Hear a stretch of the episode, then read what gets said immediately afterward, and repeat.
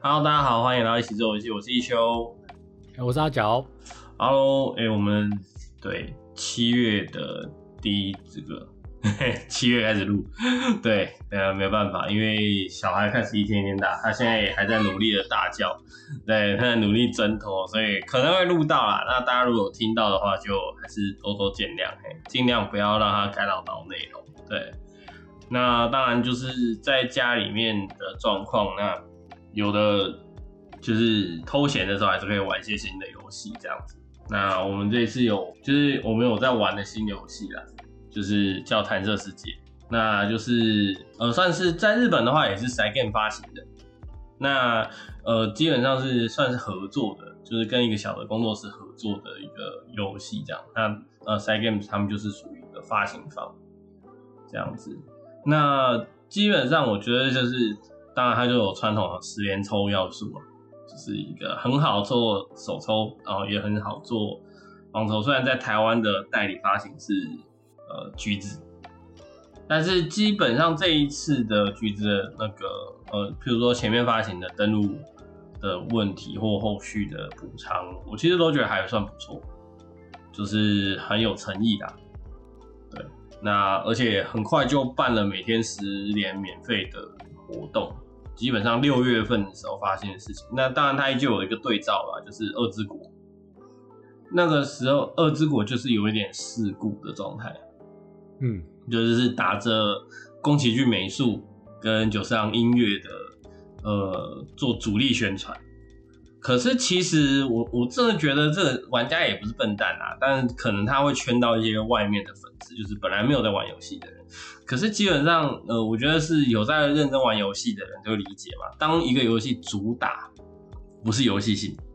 它的主打 放在是美术。美术，主打放在音乐的时候，那它如果是音乐游戏，那可能你还可以放心一点。啊，如果你就是想要玩一些特殊美术风格的，也可以。可如果它又是大型连线的 MO RPG 的逻辑的时候，你去玩这款游戏，它再一件事情，发行商，发行商是一个韩国的游戏开发商嘛，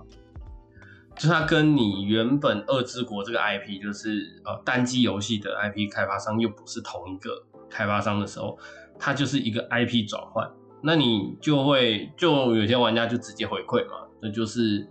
披着这个外皮，但实际上是天堂二的玩法。没错，这个游戏是天堂二的开发商开发的游戏。对，所以所以就呃，你的氪就是有没有氪金跟氪金的数量，就会直接影响游戏体验。然后再来就是呃，你的呃，我们讲的一般的装跟升上去的装的那个战力差距会过大，所以你的新手体验可能前期都还正常，可是会卡到某一关的时候，你就会不得不去克服。虽然后续也有开放说，就是让你去抽所谓的魔物啊，抽所谓的呃装备这些东西，让你可以克服，就是补偿作作用在里面。可是当时的状况就是让大很多人会觉得，就是你动不动他就问你要不要买礼包啊，就是礼包催眠曲，呃，然后那种那种就不好。对，所以所以这个东西就是 游戏是一个体验，当你没有办法完全投入的时候，或者是挫折感大到无以复加的时候，对游戏体验就不太好。那拉回弹射世界，就是在同一个时期，基本上弹射世界先上架，那呃它的呃它就是典型十连抽，然后有点集换卡式的游戏嘛，就是你可以抽角色，然后组队。它基本上这个游戏在这个逻辑的核心上面来讲。呃，跟我们最早期大家在玩神魔之塔主属性队的逻辑概念设计很接近，但是我觉得它吸引我，一开始我也是把它当成类似像这样时间抽的角色在，就是游戏在玩嘛。那稍微有去看一下，我不是那种人家，就是台湾有些粉丝就是直接去玩日服嘛，就是去年就开始玩。那当然日服跟台服现在的就是会有第一个会有角色差异。再来是它不是 CY 直营的游戏，就是 Cygame 目前在台湾原则上都是代理商带进来的。那譬如说公主连接，譬如说弹射世界这样子。那呃，好像唯一直营的是 Shadowverse 吧？嗯，对，但 Shadowverse 的话，那个在 Steam 上啊，就是这些都有，所以。嗯，但是这个玩法不太一样，就是 Shadowverse 基本上有一点点炉石战记的概念。那当然 s e g n 今年今年最大的，大家就会觉得说他们最厉害应该就是马娘，马娘的这个企划是很猛的。好，我们拉回来讲弹射世界好了，就是弹射世界的玩法，我觉得特别，我自己觉得很有特色点。第一个是像素风格，这个像素风格的话，基本上呃，Steam 上里面讲像素风格游戏，基本上我都还是会看一看。然后有些就会直接收到愿望清单，甚至直接买。就是像素风对我来讲算是一个蛮蛮有吸引力的一个呃有呃风格。那如果是游戏的话，基本上这样子的东西还蛮吸引我的。对，就是有这样子的一个特色。那为什么会有这个东西？基本上这个还蛮有趣。之前我念呃我的研究所是念科技艺术研究所，基本上我们有一个段落在提到像素风格，就是八 byte。嗯，你会，它算是一个蛮特色的一个所谓数位时代的一个产物。那这样子的一个视觉逻辑跟变化，它它有它的一个程度吸引力。我觉得这个这个可以用很长的篇幅，或者可以讲一系列。但是今天先讲到弹射世界的话，它基本上选择是，呃，我们可以根据它一九年的时候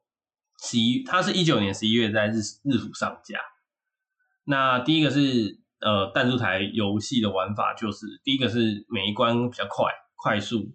简单，然后再是它过了某些关卡之后，你就可以有自动，那就是可以看到他们直接放技能什么的，那就会比较有一些呃吸引人的地方。那我觉得这个玩下去其实毒性蛮强的啦，那它也有一定的一些在过场的剧情什么的时候，你也会看到是比较是。呃，像素风格表现会让你有一点会早期小时候在玩那个 Game Boy 的呃神奇宝贝的那种那种感觉，但是它是彩色的，对，就是第一次在看 GBA 的感动，有没有？就是，但是它也会有人物对话的时候，它就是呃正常的二 D 立绘，对，所以嗯，它第一个它的剧情，然后呃不每一段剧情它把它切割很碎，所以。我觉得一开始我也是玩那种，就是很快速 skip，但后面在刷手抽的时候，还是会稍微看一下故事内容这样子。那觉得故事内容跟角色塑造来讲的话，的确 s i game 在这方面蛮用心的。对，这就是 CY Games，我觉得他他到后期的走法可能会也蛮接近任天堂的做法。对，这是可以稍微关注跟理解的，就是他们对于剧情、对于 IP 塑造这件事情是。有认真再去思考，但是重重点要怎么走？因为原则上现在你很难说，我按照某一个成功模式去复制它，因为呃，我我觉得最大的问题点在于说，我们不太可能拿，特别是世界现在因为疫情的关系，所以我们的消费逻辑跟呃享乐的方式，我觉得就算最后解封之后，还是会很大部分已经质变。所以以前的 IP 操作方式到现在的 IP 操作方式，可能会因为你以前是 GBA，你以前是主机市场，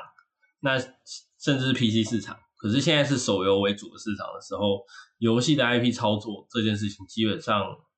就要有一些变动思考。我觉得这是完全不一样，但是 Sega 可能在形塑一个新的可能性。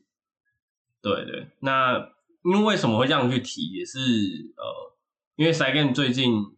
也也，他们也不是只有在做游戏而已嘛，对，就是他们也有做动画。对，那最明显第一个当然是马娘，他本来为了要做，为了要宣传游戏，所以先出动画，然后然后后面呃游戏终于谈完这些授权问题之后上架，还出第二季嘛。那再其实就是我最近有只有哎在看的就是，哎刚好七月已经结束，就是那个。佐贺偶像是传奇，对，毒性很高的一个动画，但是但是我觉得剧情真的还不错，对，这是第二季，我是认真觉得第二季现在完结了嘛，所以可以从第一季一路追到第二季，那歌也还不错，那基本上弹射世界在日服他们也有做所谓的角色联动，就是他会有一些故事的联动这些，我只是觉得这是 s 更厉害的地方。然后呃，就是弹射世界里面的像素风格，基本上还有一个小特色啊，这件事情是兰兰有分享的，就是呃，主角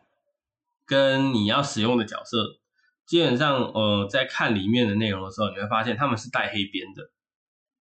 就是它的小小的像素的外围是有黑色边的，嗯。但是背景是几乎没有的，或者是说它不会用最深的黑色去做黑边，它会用深灰色，但是就是你一看就知道，就是你认真看，你会发现它还毕竟还是不是黑色。最黑最黑一定是你在操作的可以动的，譬如说那个弹珠台那个两个呃弹射的棒棒，那个是有黑边的，然后角色是有黑边的，就是但是嗯、你的背景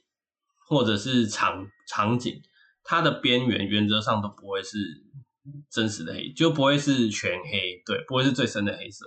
那这样的效果，一件事情是，即便通通都是皮手风格，你也还是会知道主体是谁。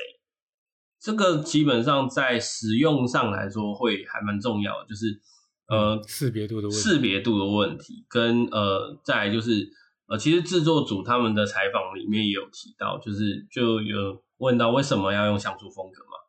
那当然最其实他们的开发的回答其实最简单，其实就是当初在开发的时候，其实它就是一个小游戏 demo，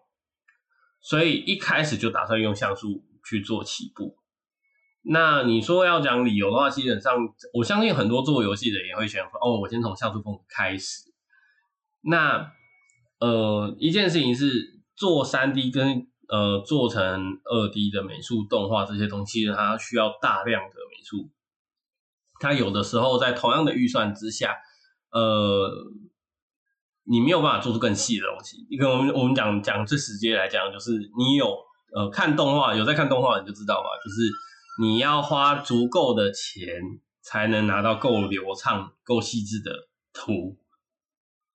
对，那那如果如果没有同样的经费下去，讲实话就是，呃，鬼灭鬼灭的那个，是传说中的那一话的经费，如果不燃烧，不去燃烧经费的话，是不会得到那种效果。对对对，这就是同你你必须用钱去做等价交换，但是 P 手的话，它相应的它就是因为有相对同样的限制，可是它就不会那么的。呃，需要那么高的费用，就是制作上面的考量，时间上的考量，然后再就是动画表现上的考量，还有另外一个概念，其实是呃拉回来去看的时候，会发现说你在玩呃弹珠台游戏的时候，基本上你如果是弹你的角色，那它本来就是个球状的嘛，它注定会变成比较小。那又在手机这个载体上，如果你干脆直接用像素风格会比较简单，因为你搞得太大颗，也第一件事情是它在移动的时候你就看不到细节。那如果你只是把它转化成变成是一颗带有立体的金球的话，那样感觉更诡异，所以它就它就反而没有那么呃代代入感会有差别。对，基本上这个这个玩法，我记得还有另外一个游戏也是这样，就是弹射角色，好像是怪物弹珠。嗯怪物弹珠的概念其实是这样嘛，就是你真的在玩的时候，怪物弹珠它都会把每个角色变成就缩在那个圆球里面去画那个绘图嘛。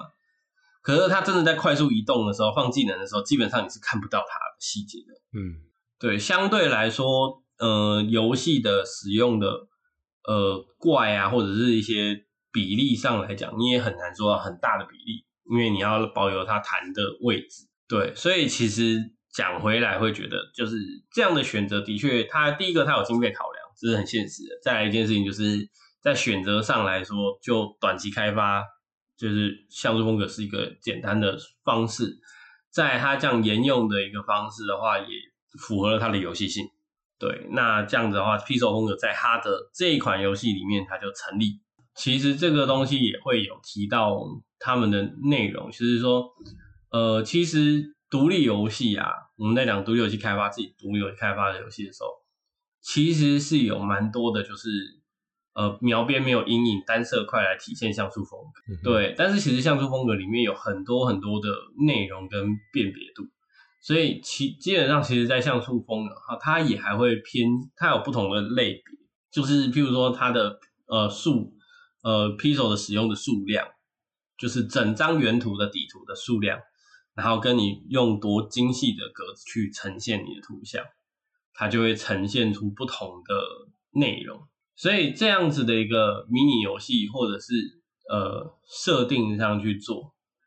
那就会你就会去看到有一些东西是呃初期跟后期，它也有把初期他们用的素材跟他们后期变的东西放在他们的游戏的内容，所以基本上还是会有一些小细节可以看得到。那基本上他们在例会的时候啊，就是其实这个要讲回来比较困难的点，就是哦小小宣传一下，我们九四 Lab 也在 Live 的贴图小铺上也有上架我们的贴图，对，就是有听到的观众可以去搜寻看看，就是在贴图小铺里面搜九四 Lab，不用空格，就是九四 Lab，那你应该要看到我们的眼球怪的贴图，那其中有一个就是皮手风格去画的。那基本上你会发现，我们我们原版的是呃，就是二 D 的绘图，然后转正成 Pixel 的时候，其实它还是有难度的，就是你必须做程度的简约化。嗯，对，这就是 Pixel 风格难的地方嘛，就是你把原本细节的东西变成它是在有限的格子里面去呈现。那再来就是颜色上面不能呃有所取舍。如果你用很细致的话，那当然会表现的更多，那就是所谓的高清版跟低清版了。对，都都是马赛克状态啦，但也会有分，因为格子的大小去呈现出所谓的高清化跟低跟低解析度的不一样的 P 手。对，那所以这个在设计上来讲，我会觉得，哎，他们在这个部分其实，呃，实际有去下载游戏的话，你会发现说他们在立绘画的很精细、很漂亮。可是他们要怎么把这个特色拉进这个角色？它的特色是什么？这件事情其实反而他就会，那是他在制作上面的难点。对，所以所以如果有人说，哎，那如果我们想要做独立游戏，我们是不是那就用动 P 手来做，是不是就最好？呃，不一定，因为因为对啊，看状况。对对对，有游戏底、有美术底的人，你教他画，呃，会可能比较快上手。可是。呃，减法这件事情还要有特色，这件事情其实是你如果你没有美术底是很难做。嗯，那没有游戏底的人做呃 p i z o 的好处是什么？是呃你可以很容易模仿，因为因为它就是格子，嗯，所以你没有所谓的曲线问题。对你只要愿意花时间投入进去的话，呃 p i x e l 风格其实很容易就做出还蛮精致的作品，前提就是花很多很多时间。但是你要仿做会不会简单？基本上不难，所以当然网络上也会有很多可以直接转的软体。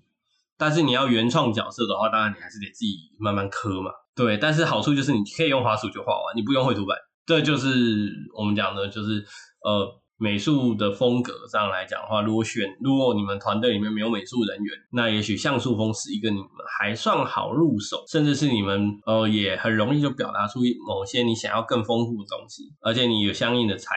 一些呃图像可以去参考。对，针对 Pixel 这样子的一个风格的概念，那今天可以先分享这一块，就是在弹射世界，我觉得它的应用方式跟叙事的逻辑。都是一个很棒的内容。嗯，那他们开发者其实也有承认说，他们在开发的时候其实也参考了很多的独立游戏跟海外游戏，所以他们最后也选用了这样子的风格跟玩法。嗯，我觉得这就是一个还算蛮激励在有在做游戏的人家，他说，哎，最后他还是有机会就是获得了所谓投资方的合作，然后可以上架，对，然后看到更多的更多人喜欢的游戏。嗯。对，那当然就是它的游戏的界面啊、UI 啊，跟各个场景，其实都花了蛮多心神去做的。但前期只是一个很小很小的 demo 游戏，对，所以呃，就是还有很多一件事情，就是呃，我们在讲说，它像一大家一开始最常看到的，就是它的登录画面的主场景，其实他们都开玩笑讲，他们就说他们那个主场景是最后最后才做的。嗯哼。对，那其他的一些素材啊，跟那些都是比较呃早期做的，那甚至有些是动画，所以这个东西基本上在他们的游戏里面也也有一些内容。然后再来一件 事情，其实就是他们好像在开发过程当中也有像所谓的粉丝征途，所以就把这些东西，就是连他们的 UI 也也有融入了一些就是 P 手的元素，嗯。然后跟他们的技能点啊、扩增啊这些，就是他们在，但是在文字上，他们就没有刻意要求他的连文字都要是 P 手风格，因为我们都知道日文文字或者是中文用 P 手风格，基本上有的时候会看不懂。这就是他他懂得取舍，怎么样是最好的，怎么样是 OK 的。那在合理的配置之下，他的美术风格就会很好。不要说哦，我今天为了美，为了像素，就全像素。嗯这样子的时候，有的时候会产生的就是，虽然它统一了，可是统统一的概念并不会让游戏玩家变得更方便，或者是变识别度会变好的时候，其实不需要要求全部都要符合某些内容。嗯对，这就是取舍，然后跟这个，我觉得这款游戏是真的好游戏，可以分享给大家。嗯，对，那当然是抽手抽很快速啦，对，然后组元素队嘛，所以如果觉得呃玩神魔之塔的忠实老玩家觉得说哦，十号最近好像身边人都没有在玩，可以玩玩看这个，基本上在组队的逻辑上来讲不会差太远。嗯，对，那呃也也可以带蛮多角色进去的。当然，它就没有转租这么的嗯有智力挑战。嗯 对，但是他在组合队伍啦，然后在装备配置什么的，其实还是有认认真的做出细节来。嗯，对，这个是我觉得这一集可以分享给大家。好，那就是我们这一期分享《弹射世界》给大家。嗯，那呃，我们下一期可能会讲一些跟游戏没有绝对相关，但是呃，属于 A C G 圈的一些分享吧，嗯就是我们最近看的东西。那就下一期大家可以听一下。对，毕竟七月了嘛，我们可以做一下呃春季番的回顾，嗯，然。后也可以看一下夏季番我们期待的是什么。嗯，这样，那这一期的一直游戏走到这边，那我是一休，我是阿角，好，那我们就下期见喽，拜拜，好，拜拜。